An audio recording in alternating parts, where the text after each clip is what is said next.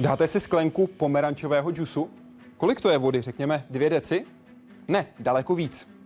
Reálně je to totiž 170 litrů, pokud tedy započítáme i vodu použitou na vypěstování pomerančů, její zpracování i následné balení džusu a také jeho přepravu. Umíme my, lidé, hospodařit s vodou, vážíme si ji, nebo se jí naopak kvůli ničivým povodním spíš bojíme?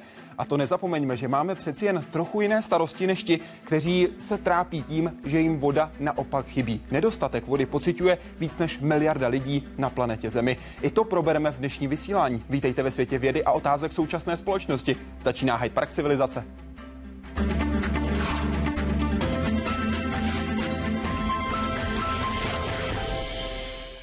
A vašimi dnešními hosty jsou profesor Bohumír Jánský z Přírodovědské fakulty Univerzity Karlovy, hydrolog, objevitel pramenů Amazonky. Vítejte.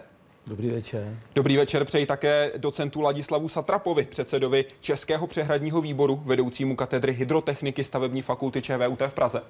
Dobrý večer. A rozhodně také doktoru Janu Daňhelkovi, náměstku ředitele Českého hydrometeorologického ústavu. Vítejte. Dobrý večer. Pánové, děkuji, že jste přijali pozvání do Hyde Parku Civilizace, kde se budete ptát vy, naši diváci, a to na webu www.hydeparkcivilizace.cz. Tam jsou všechny cesty, které si můžete zvolit pěkně pohromadě. Web, Facebook, SMS, Twitter, Google+. Záleží na vás, co upřednostníte. Ptát se můžete tří hostů. Pro ně máme jedno téma, ale probereme ho z různých úhlů pohledu. A proto dnes platí voda, voda, voda. Skoro tři čtvrtě povrchu Země, asi dvě třetiny váhy každého člověka, jednoduchá chemická formulka, jeden ze čtyř elementů a hlavně jedna z podmínek života v podobě, jakou známe. A ve svých extrémech i velká hrozba. Povodně vždy připomenou ničivou sílu nespoutané vody. Sucho zase hlavně její prchavost a nestálost. Snaha o balancování mezi těmito extrémy provází člověka historií Teď s pomocí matematiky, počítačových simulací a reálných modelů je možné dopady povodní na klíčové stavby do určité míry předvídat. Tohle je model vodního díla Hněvkovice, hlavní zásobárny technologické vody pro jadernou elektrárnu Temelín. Je v měřítku 1 k 50 a vědci na něm hlavně ověřovali, jestli vydrží následky až 10 tisícileté povodně. To plavební stupeň Děčín se musel zmenšovat víc a v měřítku 1 k 70 je tu nejen samotné dílo, ale i třeba tyhle modely lodí, protože jedna ze zkoumaných věcí se týká toho, jak je bezpečně dostat plavebním kanálem v různě silných proudech. Stejné dílo, velkorysejší provedení. Na tomhle 100-metrovém modelu se bude zkoumat chování labe od Děčína dál k Německu, včetně vlivu povodní na břehy, dno a nebo plavební podmínky. Právě jak skrotit její sílu a co nejvíc využít její životadárné efekty se lidé učí od nepaměti. Stejně dlouho se potýkají i s jejím nedostatkem. Takto vysíchala každé léto říčka Moravice. Až jí do cesty letos postavili zatím provizorní kamenou hráz. Nedostatkem, který čas od času zasáhne i Česko. Musíme vždy počítat, že u nás bude sucho. A je potřeba k tomu připomenout, že se bavíme o globálním oteplování. To znamená, máme vyšší teploty, ty nám prokazatelně narůstají. Zásobování pitné vody by díky vodním nádržím ohrozilo až skutečně extrémní sucho. První na ráně je vždy zemědělství a také průmysl. Třeba od srpna 2006 do července 2007 jsme měli vůbec nejsušší rok, myslím tím 12 po sobě jdoucích měsíců za takřka posledních 100 let. A bude-li ten trend pokračovat, tak dneska se musíme opravdu bavit o tom, že sucho bude bezpečnostním rizikem. Klasickým příkladem, kdy se voda stala strategickým zájmem, je Izrael. Tamní vědci proto našli nová řešení, která ve výsledku nepomůžou jen židovskému státu. Za prvé maximální šetrnost. Oni uh, umějí recyklovat eh, neuvěřitelné množství svých již využitých vod, je to více než 80-83%, kdy oni zkrátka používají tu vodu ještě po druhé, někdy dokonce po třetí, než tedy skutečně nějakým způsobem pak ji pustí zpátky do té přírody. A za druhé, nové zdroje. V podobě obrovských odsolovacích zařízení, která umí stále efektivněji přeměnit mořskou vodu na pitnou. Takhle pokrývají víc než třetinu své domácí spotřeby pitné vody. Because in the end, by everybody having enough water, we take away one, we take away one unnecessary reason that there should be conflict. Zelené Česko má k vyprahlé poušti daleko, umí ale s vodou skutečně hospodařit. Na jeho území je jedna ze střech Evropy. Neodtéká ale do severního, Baltského nebo Černého moře i voda, která by šla nejprve využít zde. Jaroslav Zoula, Česká televize. Kolik je na Zemi pitné vody v porovnání s tou, která není pro člověka použitelná bez úpravy? Pane profesor. Eh, musíme víc těch velkých čísel. 97% zhruba objemu vody v hydrosféře ve světovém oceánu.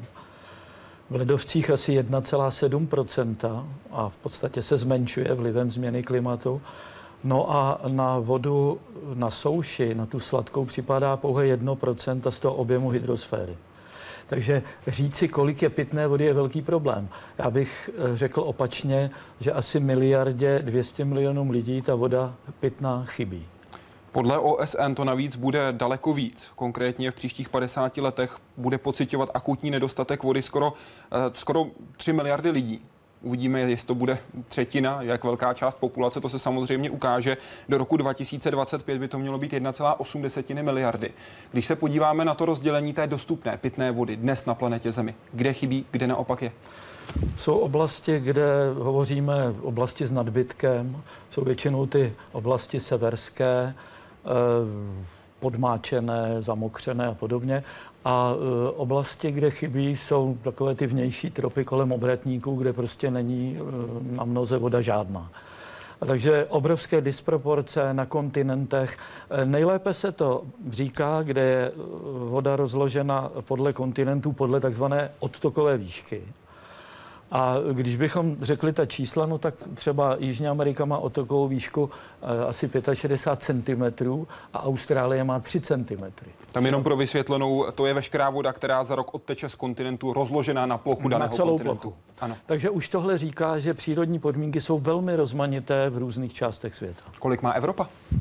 Evropa má asi 270, 27 cm a je někde kolem průměru. Ale jsou oblasti v Evropě, kde je obrovské množství vody, e, třeba takový Island, že jo, nebo všechny skandinávské země. No a jsou oblasti v, na Jižní Evropě, kde jsou obrovské problémy s vodou. Dneska Jižní Španělsko, Itálie, Řecko a tak dále. Vy si vždycky pochvalujete českou vodu a říkáte, že je lepší než ta španělská. No úplně jednoznačně. A vždycky, když spím v Sevilie v hotelu, jak je tam napsáno, že uh, od dvou do šesti voda neteče vůbec. Takže bašme si toho, že otočíme kohoutkem a ona nám stále teče. Proč se oblasti bohaté na srážky a vodu mohou najednou začít měnit na pouště? Pane doktor. Já nevím, jestli úplně najednou se můžou začít měnit na pouště.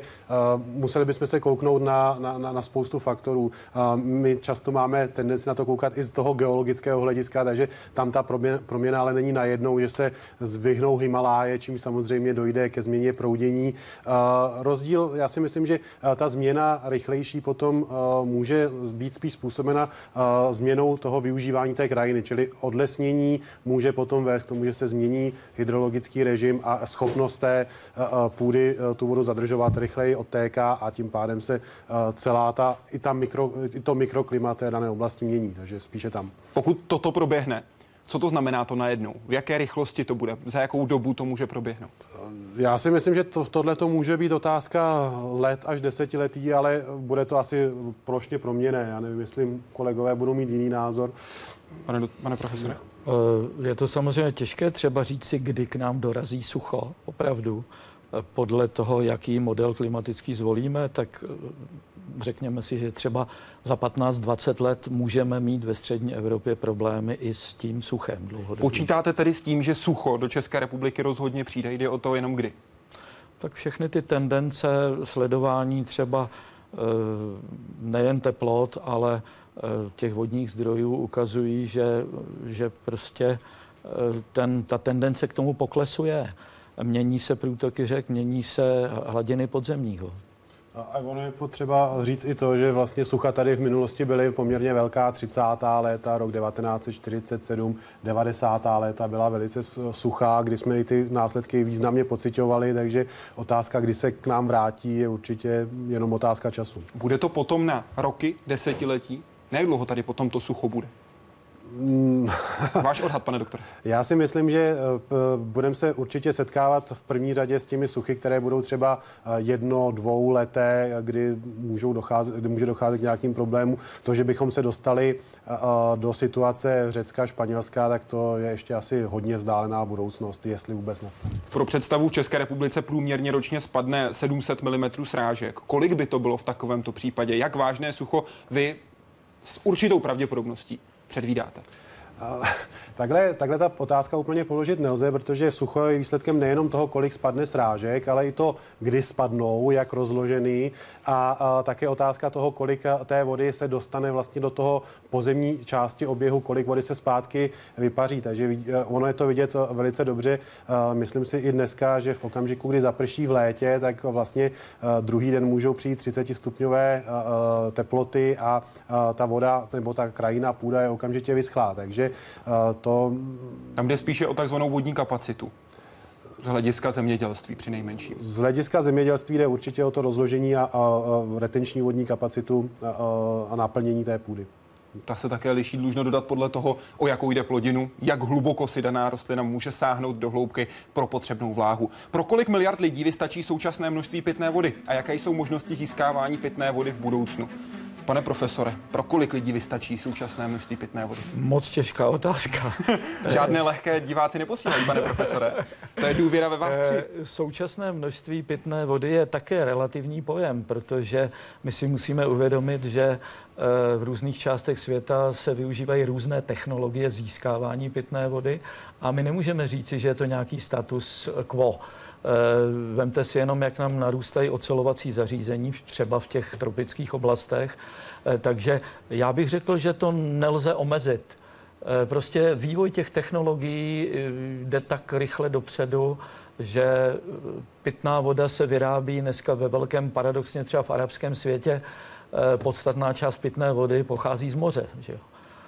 To jsme viděli i v té reportáži no, případ Izraele. Ano. Eh, ta, a eh, je zajímavé, že třeba takový Katar a Emiráty jsou dneska největší spotřebitele vody na hlavu na světě. Že jo? Byť žijí v poušti. Takže je to těžké eh, na tohle zodpovědět, kde je pitná voda, kde není. Pane docente, jaké jsou možnosti získávání pitné vody? Pojďme na tu techniku. No tak pitnou vodu můžeme získávat jednak nejjednodušeji teda z těch povrchových vod, které máme u nás, nebo které jsou v těch, v těch řekách, to znamená z té sladké vody.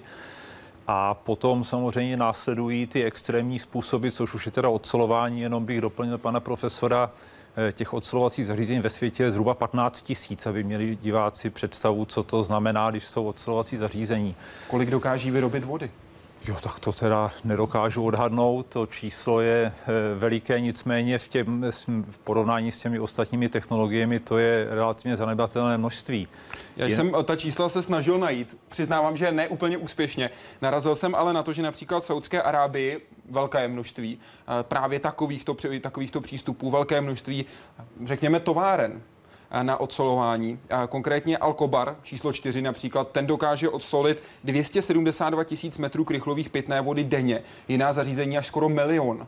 Takže ten postup a to množství vody je, dalo by se říct, při tom počtu, který vy jste zmínil, obrovské.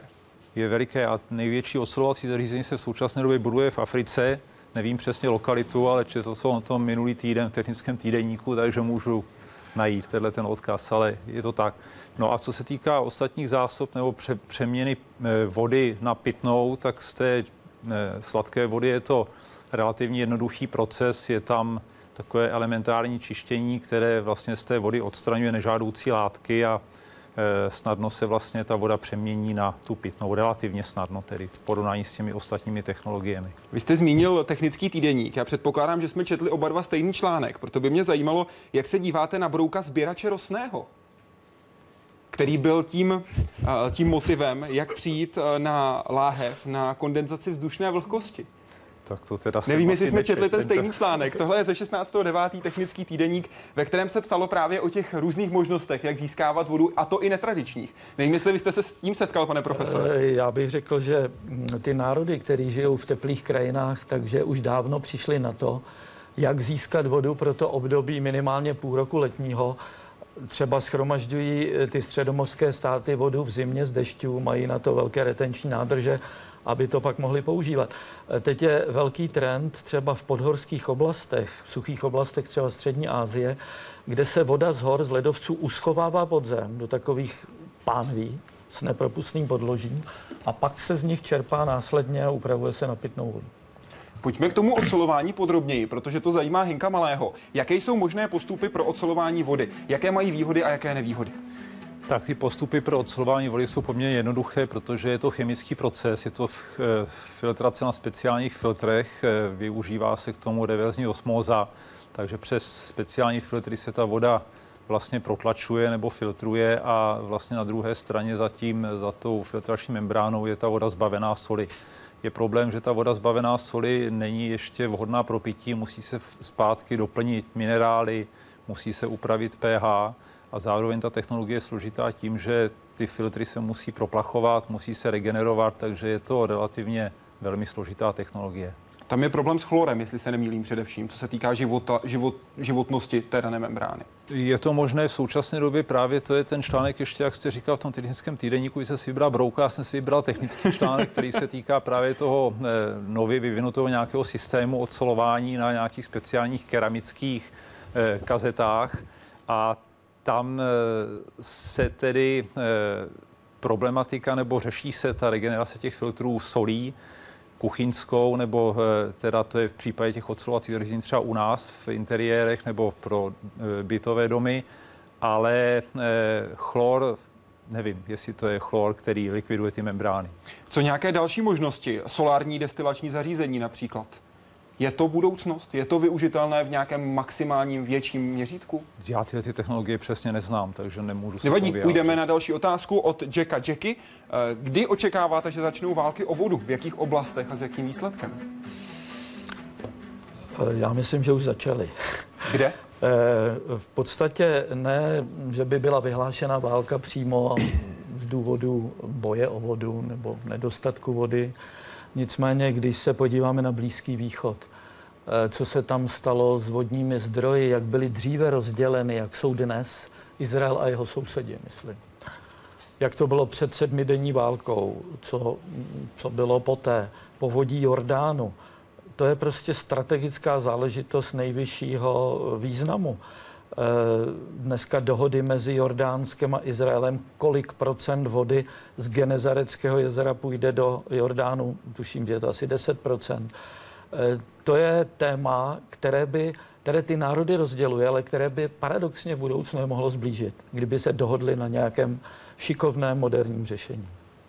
Já bych tomu měl takovou poznámku. Samozřejmě války o vodu se vedly kdysi a budou se asi do budoucna vést, ale my vedeme takové jako malé války o vodu už i tady u nás. Protože třeba jsou u nás takové významné deficitní oblasti z pohledu vody, to je Rakovnicko, Českobudějovisko, Královéhradecko. A my jako vodaři tady přece musíme přemýšlet o tom, že musíme vytvářet do budoucna nějaké zdroje. Ty zdroje se nevytváří rok, ty se vytváří 20 let, 30 let. A my musíme tady bojovat s nějakou vizí a tu vizi musíme prosazovat a tady vlastně malé války už vedeme ne vyloženě války, nicméně diskuse s těmi, kteří jsou nějak jinak zainteresovaní na té, na té krajině. Eh, vlastně musíme s nimi probrat varianty rozvoje, varianty třeba budoucích nádrží a tohle to už jsou takové jakoby ne války, ale vlastně drobné vyjasňování si eh, těch eh, situací, které vznikají okolo výstavby vodních zdrojů a tak dále. Pane profesore, očekáváte, že ty skutečné války, válečné konflikty se přenesou v následujících desetiletí i na území, dejme tomu, střední Evropy? Kam případně, pokud ne sem? Nemyslím si, eh, že by k tomu mohlo dojít, ale jsou další výbušné oblasti ve světě, vysoce výbušné, taková postsovětská střední Asie třeba, kde jeden z těch států s největším počtem obyvatel je obrovský spotřebitel, Uzbekistán. Bavlna ve velkém, nesmyslně Eh, pěstování bavlny v oblastech suchých potřebují obrovské množství vody a tu vodu potřebují z Tadžikistánu a z Kyrgyzstánu. Navíc historicky mezi těmi národy je, jsou velké animozity, takže ta voda do toho tvoří velmi výbušné téma. Myslíte si, že potom dojde k těm sekundárním důsledkům? Válka o vodu na jednom místě, uprchlíci na druhém, následná vlna migrace? To je všechno se, všechno se zřejmě může propojit. A dotknout se i střední Evropy? Eh, No, nemyslím si, nemyslím. Denně vypiju asi 3 litry vody. Jaká je ale moje reálná spotřeba? Dá se určit celkově? Tak já bych k tomu řekl, samozřejmě ta reálná potřeba vody bě pro jednoho člověka a den se dá zhruba určit. Pohybuje se to tak mezi 80 až 120 litry na jednoho člověka, na jednu osobu a den. To, co se vypije, to je relativně malé množství, jak je tady z toho poměru poznat. Nicméně, pokud si to potřebuje tazatel zjistit, tak ať si v neděli večer přečte vodoměr a za týden v neděli večer přečte opět vodoměr, podělí to počtem 7 dnů a počtem členů domácnosti a dostane, a dostane se někam mezi těch 80 až 120 litrů. Já, já si myslím, že tady uh, ten dotaz směřoval trochu k takzvanému konceptu šedé vody. Co- virtuální vody. Virtuální vody, to znamená, eh, ta voda, kterou spotřebováváme, není pouze ta voda přímo námi spotřebovaná, ať už teda na pití nebo, nebo třeba na mytí a podobně, eh, ale eh, je to vlastně koncept, který započítává do té spotřeby vody i tu vodu, která je potřeba na vypěstování těch pomerančů, jak jste zmiňoval, která se vlastně spotřebává někde jinde, ale je skrytá svým způsobem v těch produktech. Nicméně tohle je eh, koncept určitě zajímavý, abychom si uvědomili, že ta voda je opravdu cená surovina, ale velice těžko lze asi vystupovat u jednotlivce, eh, kolik ta spotřeba činí. Dá se říct, že všechnu tu vodu, kterou takto využijeme, například na ten pomerančový džus, potom dostaneme zpátky do přírody? Je to jenom koloběh? Eh, Tak samozřejmě ta, ta, voda, ta voda se nestrácí. eh, Je tu vodu, kterou tady máme, tak tu jsme tady vždycky měli, tu tady budeme mít. A nicméně otázka, v jaké podobě se vrací. Čili uh, uh, takové, takový ten běžný eh, fyzikální náš pohled na, na vodní objekt, kdy se je výpar, odtok, zasakování, tak je jedna věc, ale eh, zejména ty eh, aspekty kvality vody, v jaké se vrací zpátky a jaké je potom teda potenciálně její další využití z hlediska nutnosti čištění a podobně, to je otázka druhá. Jdeme na Facebook, kde se ptá Sabina Tominová. Co musí splňovat kvalitní pitná voda? Jak se liší ve světě požadované standardy? Kvalitní pitná voda. Tak kvalitní pitná voda je u nás tedy velmi kvalitní. Eh, Jinak eh, obsahuje vlastně minerály a eh, látky, které tam mohou být obsaženy podle, podle vyhlášky ministerstva zdravotnictví. Musí být zhruba tedy neutrální ve své reakci.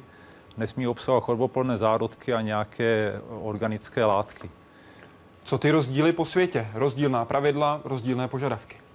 Já si myslím, že rozdíly po světě jsou velmi velké. Eh, Vlastně se dá říct, že zhruba v Evropě požadavky na pitnou vodu jsou stejné, jsou velmi přísné a vlastně u nás a u našich sousedů se dá říct, že ta voda se dá, ta pitná pít z kohoutku a není tam žádný problém. V Severní Americe a v Kanadě také, jinde bych se trošku obával. Jiné mikroby, které jsou tedy ve vodě obsaženy. To je ten hlavní rozdíl. Tak může to být i tohleto znečištění bakteriologické. Co musí a co nesmí obsahovat voda, aby se dala normálně pít? Jak se voda upravuje v místech, kde je kontaminována? Tady jak se tedy zbavit toho, co tam může být? No tak nesmí teda obsahovat tu, eh, to biologické znečištění a bakteriologické nějaké eh, kontaminace. Kontaminovaná voda v zásadě u nás nikde nevyskytuje. Pokud tedy se vyskytuje nějaký zdroj, který je kontaminovaný něčím, tak se musí zjistit čím. Pokud je kontaminovaný takže se nedá upravit ta voda, tak se ten zdroj nevyužívá. Nicméně takové běžné eh, přírodní látky, které se vyskytují v pitné vodě nebo v té surové vodě, která se upravuje na pitnou, tak to je radon, někdy bývá, toho se zbavíme lehce tím, že ho odvětráme, pak někdy obsahuje železo, to železo je potřeba tedy z toho dostat eh, chemickými procesy. Mangan někdy je třeba významnější, ale to nejsou kontaminace, to jsou běžné znečišťující nebo látky v té surové vodě, které se z té vody dají snadno odstranit. Dobrý večer, přeje Jarda Dunda. V jakých zemích se dnes používá jako pitná voda recyklovaná, splašková? Jaké jsou zkušenosti, pane profesore? Eh, Recyklace je důležitá věc. Eh, Ta recyk, ty recyklace dneska eh, jsou v těch nejvyspělejších zemích světa zcela běžné. Ve Spojených státech, v Japonsku se recykluje třeba až třetina spotřebované vody. V těch průmyslových závodech, eh, jak si stále obíhá, čistírna nekončí eh, odpad z čistírny někde v řece, ale znovu se zapoje do technologického cyklu. Je to určitě trend. Eh, kterému bychom se měli také přizpůsobit. Zajímavé je, že recyklují takové, výrazně recyklují takové státy, které mají absolutně dostatek kvalitní pitné vody, jako je třeba Rakousko nebo Švýcarsko. Recyklují i na pitnou vodu? No, samozřejmě, že jsou i tyto případy recyklace na pitnou vodu, eh, třeba ve Spojených státech, ale je to poměrně malé procento vody. Jdeme na web, kde se ptá František Liška. Co říkáte na projekty typu Green Desert, zalesnění a zúrodnění pouští, velké fotovoltaické elektrárny u pobřeží, napájející odsolovací zařízení a přečerpávající kompresory, roz, rozvádějící vodu v kanálech po pouštích a postupné vysazování rostlin? Je tohle správná cesta? Tak samozřejmě ta dostat, dostat vegetaci do, do oblastí, kde v tuto chvíli chybí, tak je určitě pro život tam příznivější. Na to technické řešení to nedokážu říct, jestli to je schopné toto zajistit, ale, ale když se podíváte na tu jižní Evropu, tak tam v podstatě se s vegetací nesetkáte, ale de facto možná je, čili osázení tam, vysázení lesů určitě takových, které to zvládnou, tak, tak určitě je cesta pro to zlepšit minimálně lokálně to mikroklima a i, i otázku oběhu vody v té lokalitě. Pane profesore? Já bych řekl, že největším problémem vůbec celosvětové spotřeby vody je zavlažování a závlahová voda. To, že zavlažujeme mnohdy v oblastech a pěstujeme plodiny v oblastech, které eh, tam nepatří prostě, eh, náročné na vodu, to je největší problém lidstva. Eh, nakonec z celosvětové spotřeby na závlahy připadá nějakých 80% už dneska, nebo 75, dejme tomu. 20% průmysl a pouhých 5% je pitná voda v těch spotřebách. Podle těch posledních statistik polovina zemědělské půdy, se kterou se počítá jakožto se zdrojem obživy pro lidi, není zavlažovaná. Jak velké riziko podle vás představuje tato situace s ohledem na to, že se mění klimatické podmínky a že v právě v těchto oblastech může dojít k rapidnímu úbytku dostupné potravy? No, největší pro, problém je to v lidnatých státech, jako je Čína, Indie a další. Eh, ty Indové zavl, eh, na eh, závlahovou vodu spotřebovají přes 90 veškeré spotřeby vody. Populace roste, potraviny musí růst zároveň s populací, takže stále větší nátlak na ty vodní zdroje. A to je obrovský problém. Eh, mě překvapilo, že tento problém je třeba ve Spojených státech amerických, v takto vyspělé zemi, eh, kde třeba se k závlahám využívá kvalitní podzemní voda. Je tam nějaký takový akifer eh, na středozápadě, kde, který zásobuje až 30% použité závlahové vody jde z podzemí, z, pod, z kvalitní podzemní vody. De facto zavlažují pitnou vodou. Eh, to je jako Proč veliký, to? veliký problém. No, protože na tom středozápadě prostě ta voda není jiná. Takže je to nejlevnější zdroj, je to než nejlevnější zdroj. dovážet, než ji recyklovat. Ono sice klesá hladina podzemní vody každý rok zhruba o metr, ale pořád, pořád to jede. Kolik jí tam je? Je tam veliké množství, ale už se to hodně kritizuje. Už. Co si pod tím máme představit, veliké množství? No, je to na území pěti států, ten akifer. Jo. A ta hloubka, když každý zásoby. rok o metr? To jsou, to je třeba 100 metrů eh, vertikální mocnosti té vodonosné vrstvy. Jak velké jsou úniky vody při její přepravě ke spotřebitelům? Jaké u nás a jaké ve světě? Jaké jsou metody zabránění ztrátám vody při transportu? Zůstaňme klidně v těch Spojených státech. Tak já nevím, jak to je ve Spojených státech. U nás jsou úniky vody eh, z, kan- eh, z té vodovodní sítě asi mezi 20 a 50 procenty se tak jako říká. Čím to 20 až 50% No, záleží na, na stáří té vodovodní sítě a tak dále. Samozřejmě vodárenské společnosti se snaží to zlepšovat, to znamená, provádí se rekonstrukce těch sítí výměny, tím se teda snižují ty ztráty, což je ta druhá část otázky. Eh, třeba v Praze jsou ty ztráty ve vodovodní síti okolo 20%. To znamená, to je už rozumné množství. Říká se, že ekonomicky efektivní je tak dostat se k těm 10% ztrát, pak už to není jakoby vyrovnané ty investice do té sítě a to monitorování s těmi ztrátami. To znamená, no. že už se nevyplatí mít tak dobré potrubí? No, nevy... 20% úniku vody mi připadá pořád poměrně hodně. 20 je, no tak říká se, že ekonomicky efektivně těch 10. To vyplývá z nějakých analýz, které eh, přijímám, že tak jsou a dokážu je pochopit, ale neprováděl jsem je. Já jsem tou narážkou na Spojené státy myslel především inteligentní síť provodu, o které se tam hovoří. Například v Detroitu už byla zavedena čipy, které jsou umístěny ať už nad na jezer, ať už do jednotlivých částí potrubí, které sledují průtok, tlak vody a podobně. Je něco podobného v České republice takové to podrobné sledování? Tak o tom nevím. Dělají se monitor, monitoringy sítí, teď právě provedli monitoringy sítí Pražská hospodářská společnost, takže to je, ale jaké jsou technologie, nevím. Vaše zkušenost i s ohledem na to, že máte zkušenosti s firmami, které se v tomto oboru po, pohybují. Od roku 94 platí v Dánsku vodohospodářské firmy takzvanou ekologickou daň, tedy platí z 90% odčerpané vody.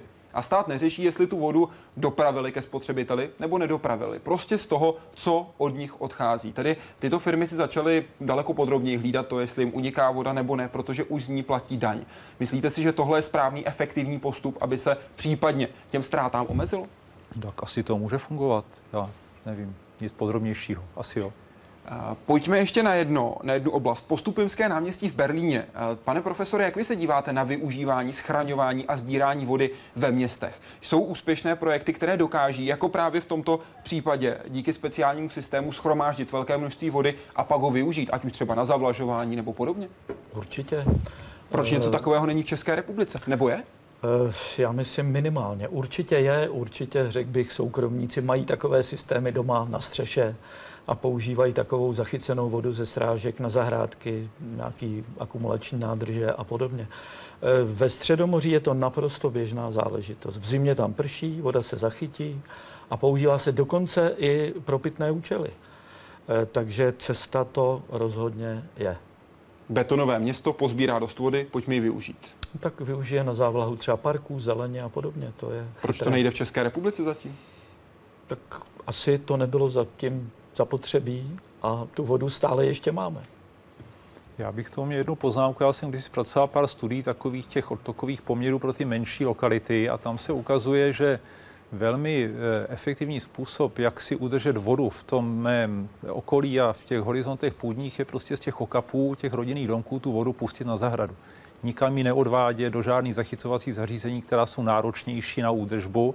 To znamená jenom ty okapy ukončit u toho domu, odvést to žlábkem kousek vedle a ono se to vsákne.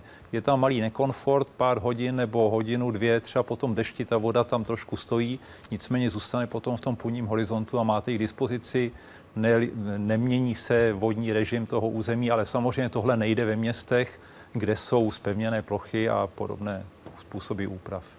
Kde je hranice užitečné a škodlivé přehrady? Narážím na přehradu tři soutězky. Přináší víc, než sebrala, a než dál bere přírodě? Tak já si Pohled myslím, technický. že užitečná a škodlivá přehrada, to se těžko dá říct, dá se těžko říct, jestli tři soutězky jsou užitečná nebo škodlivá přehrada. Eh, nám se neustále podsouvá, že jako přehradáři prostě se snažíme likvidovat tady e, území e, výstavbou přehrad. Musím říct, že od té doby, co se u nás začaly stavět přehrady, tak nikdy jsme si je nevymysleli, protože by se nám líbilo postavit přehradu. Ale vždycky ta přehrada se postavila nebo nádrž, která tam e, slouží k zásobování vodou nebo k nějakým účelům, vždycky tam byla, byl nějaký impuls, to, že je to potřeba. Potom samozřejmě následně se hledají způsoby, jak, tu, jak to vodní dílo vybudovat, jestli je nízké nebo vysoké, nebo, vě, nebo prostě masivnější, nebo udělat místo jednoho velkého dvě menší, ale to už jsou otázky další, takže vždycky se hledá na základě popudu, který přišel, že je ta voda potřeba, nějaké technické řešení. Takže rozdělovat škodlivé, škodlivost přehrady nebo neškodlivost, to je nesmysl. Dodám ty konkrétní parametry, aby diváci měli ty přesné informace pěkně pohromadě. Objem, který odpovídá zhruba 55 násobku objemu české největší přehrady Orlíku, pokud se bavíme o objemu zadržované vody. Dokončena v roce 2009, to těch 620 turbín, které tam vyrábějí elektřinu, má takový výkon jako zhruba 6 temelínů. Byla to také velmi kontroverzní stavba s ohledem na to, že celkem 13 velkoměst, 140 měst a víc než 1350 vesnic muselo ustoupit těmto soutězkám. Pane profesore, jak vy se na to díváte teď z toho většího, globálnějšího pohledu? Tři soutězky, ano nebo ne, škodlivé nebo užitečné? Eh, já bych neřekl k třem soutězkám. Samozřejmě, že těch problémů je obrovské množství, eh, které Čína musela vyřešit, než tři soutězky postavili. Ale všude ve světě, kde se staví nějaké takové vodní dílo, eh, tak je to spojeno s mnoha problémy. Eh, řeknu teď obrovský boom stavby přehrad Brazílii, eh, kde se třeba najde nějaké ložisko nerostných surovin, k tomu je třeba postavit huť a ta huť potřebuje energii, tak se tam staví gigantická přehrada. Musí se vykácet eh, veliká plocha dešného lesa, přesídlit původní obyvatele, udělat tam komunikace a podobně. To je všechno jaksi dohromady. Brazilský parlament teď schválil asi 57 přehrad, že se budou stavět eh, v horizontu nejbližších 50 let. Jo. Takže je to problematické eh, a záleží na úhlu pohledu. A něco za Není něco to teda. jenom ekonomická záležitost. Pojďme do České republiky. Jaké oblasti jsou u nás nejohroženější suchem a jako, jaké naopak povodněmi, pane doktore?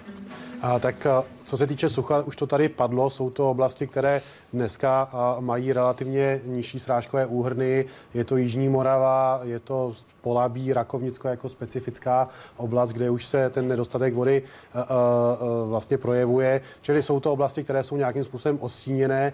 Naopak ty povodně asi nelze specifikovat, že by, že by byla oblast, která je jim náchylnější. A, vždycky záleží na- to, jaký, jaký ty povodně máme na mysli. Samozřejmě takové ty velkoplošné, tak ty postihují nebo vznikají na horách, čili opravdu od hor. Můžou se skoncentrovat až tady do Prahy, Ústí nad Labem, Protec, na, na Jižní Moravě až Strážnice, Hodonínsko. A, co se týče přívalových povodní, tak ty můžou nastat v podstatě kdekoliv, čili vytknout nějaké místo, které není ohrožené povodněmi, nebo naopak a, je více, je složité. Samozřejmě čím blíže řece, tak Tam je to jasné. je to jasné. Předpokládám, píše Edward Holmes, že pro zemědělce je klíčová dobrá předpověď, podle které se mohou zařídit. Tedy jestli budou sucha nebo povodně, případně jak se bude situace vyvíjet. Jaká je u nás úspěšnost předpovědi, kde a v jaké době je pro zeměděl, kde a v jaké podobě, omlouvám se, je pro zemědělce zveřejňována. Tak úspěšnost předpovědi je eh, vlastně závisí na tom, jak, na jak dlouho před, eh, předpovídáme dopředu. Co se týče eh, těch meteorologických nebo klimatologických předpovědí, tak na první den dva dny dopředu je ta předpověď velice přesná. Udávají se čísla přes 90%. Nicméně je potřeba říct, že to je velice rozdílné u jednotlivých těch prvků. Teplota se předpovídá trošku líp než srážky. Pokud bychom šli ale na to, co by ty zemědělce určitě zajímalo, jaká bude sezóna v létě, nebo podobně, tak to je zatím mimo naše možnosti. Tam a, ty předpovědi a, a, jsou v podmínkách střední Evropy v podstatě vyloučené tak, aby, aby byly nějak výrazně úspěšnější, než předpovídá vždycky průměr, nebo pravděpodobně to, co se už v historii odehrálo. Na rozdíl třeba od některých oblastí jinde ve světě, Austrálie, ale i třeba Jižní Amerika, velice záleží na tom, jakým způsobem se vyvine ten takový nejznámější velkoprostorový klimatický jev El Niño, čili tam je zřejmé, že jestliže jsme v kladné nebo v záporné fázi, tak to znamená srážky a sucha na jedné nebo na druhé straně a, toho Pacifiku. Jaké informace dáváte zemědělcům k dispozici a v jakém intervalu? Já se přiznám, že tohleto uh, spíš spadá do oblasti meteorologie a klimatologie, takže asi nebudu mít úplně přehled o těch, uh, o těch produktech, které jsou k dispozici. Nicméně existují běžné předpovědi, které jsou dostupné kaž- každému a každý je zná v podstatě ze sdělovacích prostředků. Na našich stránkách jsme vlastně v letošním roce zřídili speciální oddíl, který se věnuje problematice sucha a podává to vyhodnocování. Většina těch informací je updateována vlastně denně nebo v týdenním kroku. Pojďme se na to podívat ještě z dalšího úhlu pohledy. Jsou přehrady receptem na regulaci povodní? Jak je technici propočítávají? A upouštějí se hned, když hrozí povodeň? Mohou být přehrady v úvozovkách zcela suché, pokud si myslíme, že přijde povodeň? Tak naše nádrže nemohou být zcela suché, protože plní účely, pro které byly postaveny, které zejména souvisí s eh, zásobováním vodou nejrůznějšího charakteru. Eh, Samozřejmě nádrže jsou schopné regulovat povodně velmi intenzivně, pokud eh, tedy eh, máme rozumnou předpověď a pokud je ta situace nějakým způsobem stabilní, třeba po při jarní situaci, kdy taje sníh, eh, jsme schopni lépe odhadnout ten průběh s využitím z, eh, zpráv nebo informací o ČHMu.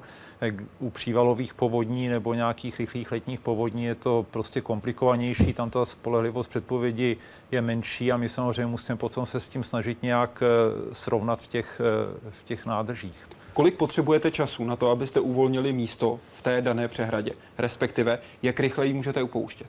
Takhle, tady ty, ty limity jsou různého charakteru.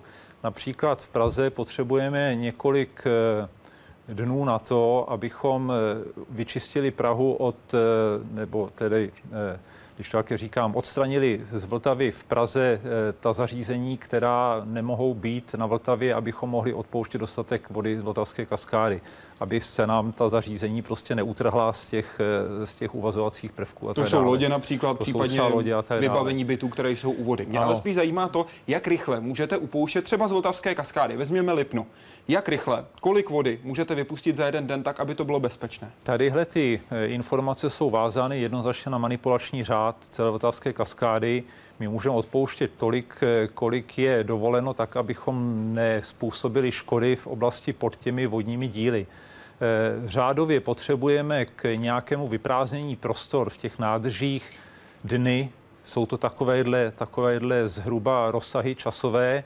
Eh, to znamená, že nejde to během jednoho dne. Máme tam problémy se stabilitou vlastních těch těles hrází, která musíme hlídat, aby jsme nesnížili tu hladinu příliš rychle. Pak by došlo k posunu svahu, předpokládám. Třeba, nebo se stabilitou svahu v té nádrži, protože pak dochází k intenzivnímu prosakování vody z těch břehů a zase se trhají břehy. To znamená, je tam několik omezení, která musíme hlídat a v zásadě jsou to dny, anebo u malých nádrží třeba hodiny, ale nejsou to rychlé reakční časy. Pane profesor. Já bych chtěl ještě na ten dotaz eh, říci, že eh, přehrada nemůže být suchá, protože jednou ze základních funkcí přehradních nádrží je vyrovnávání otoku i v suchých periodách, nadlepšování průtoku. Eh, to je stejně důležité, ne důležitější než protipovodňová ochrana. To je takzvaný zásobní prostor a retenční prostor. Ano. Retenční prostor, který se využívá v okamžiku, kdy se blíží povodně.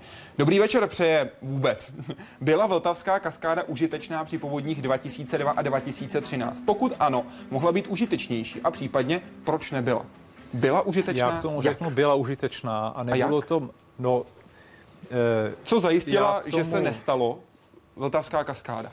Zajistila, že se výrazně změnily eh, nebo ovlivnily eh, kulminační průtoky, spozdila povodeň, to asi podrobněji tady může říct kolega. O kolik dokázala zbrzdit tu povodeň, pokud se ba- budeme bavit například o tom, kdy se dostala voda do Prahy, ať máme jednoznačný úsek?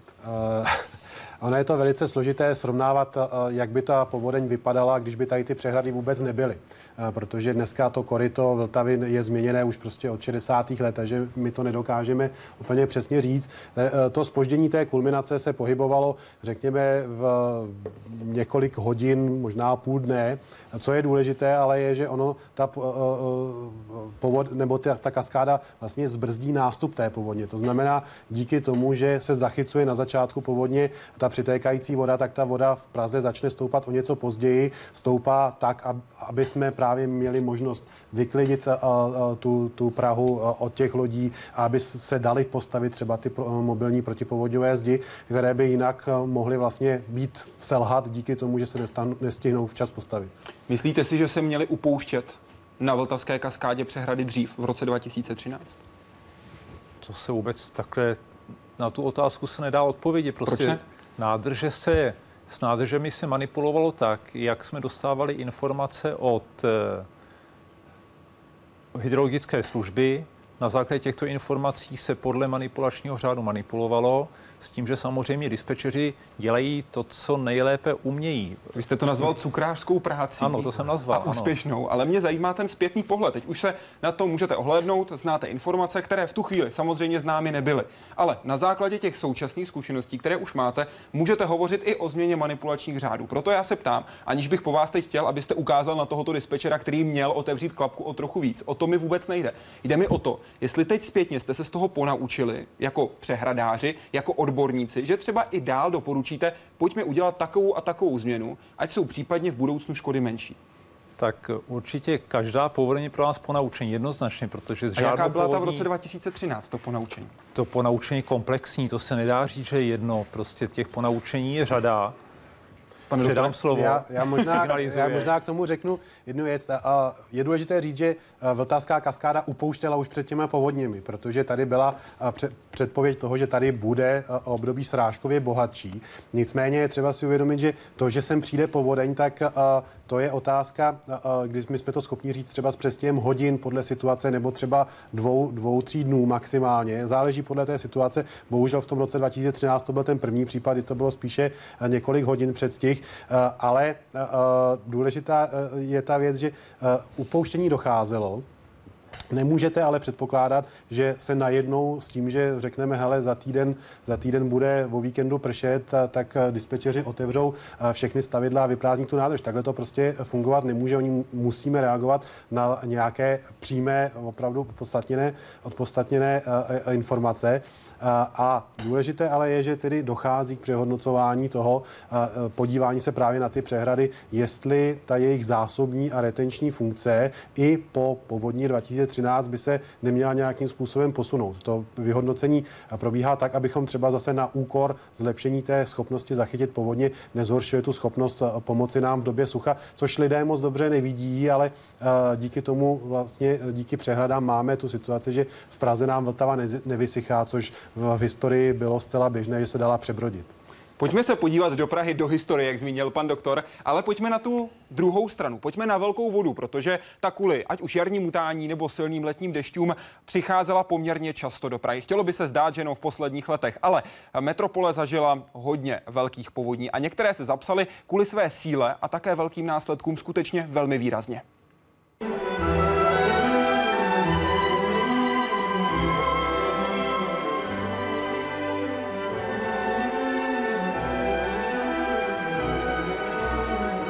Důvěrný, téměř věčný vztah dvou dobrých známých.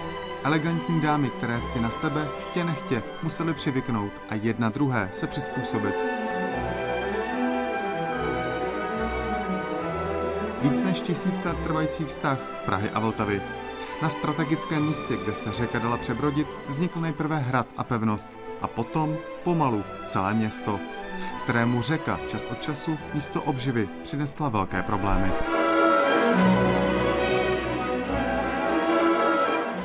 Doložená zmínka o povodni se datuje do roku 1118.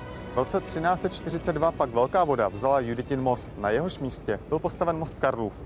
A ten pak po staletí sloužil jako vodítko toho, jak vážné další povodně v Praze byly. První a jedna z nejtěžších zkoušek přišla o 90 let později. V roce 1432 byl nový most vážně poškozen a čekala ho dlouhá oprava.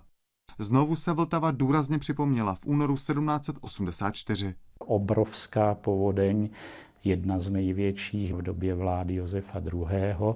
I ta poškodila Karlův most, zaplnila Vltavu vlastně tak, že oblouky Karlova mostu byly zaplavené. Byla charakteristická tím, že se mimo jiné rozlámaly ledy na Vltavě a ta masa ledů působila na těleso Karlova mostu a to potom nakonec vedlo i k poboření eh, těch prostředních oblouků a eh, k tomu, že se zřítila strážnice, která byla na tom mostě a několik vojáků, který ty strážnice byly, se utopilo.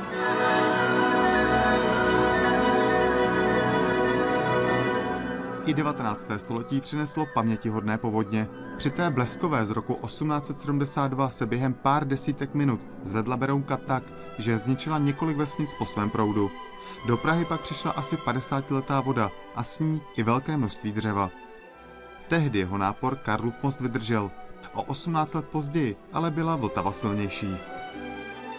Povodeň v roce 1890 určitě patří k těm největším, které postihly Prahu. A český národ a Pražané eh, prožívali zboření Karlova mostu tehdy eh, velmi s takovým tím eh, nacionálním podtextem. Chápali to jako podobnou katastrofu, jako když vyhořelo Národní divadlo několik let předtím. Jiné velké katastrofy v podobě druhé světové války a nacistické okupace pak nejspíš zastínily ničivou povodeň z roku 1940. I tehdy z Vltavou přišla spousta ledových ker.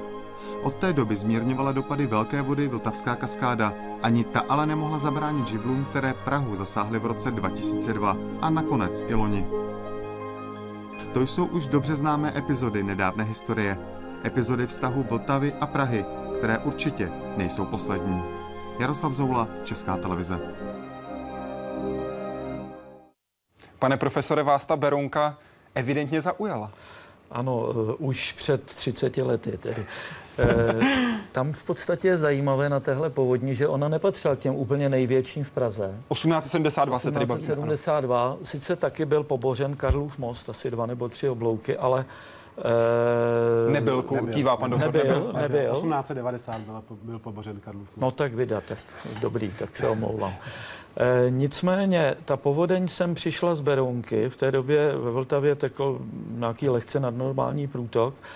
E, do Berounky přišla hlavně ze střely a do střely přišla hlavně, protože se protrhl tehdy největší rybník západních Čech, Mladotický, kdy měl téměř 100 hektarů a bylo to skutečně apokalypsa v celém údolí Střely, kde zahynulo mnoho lidí. Tehdy se stavila železniční trať Plzeň-Žatec, tam nějakou hospodu plnou italských stavařů to odneslo, pět vesnic zničeno. Prostě skutečně v tom údolí Střely to byla mimořádná událost.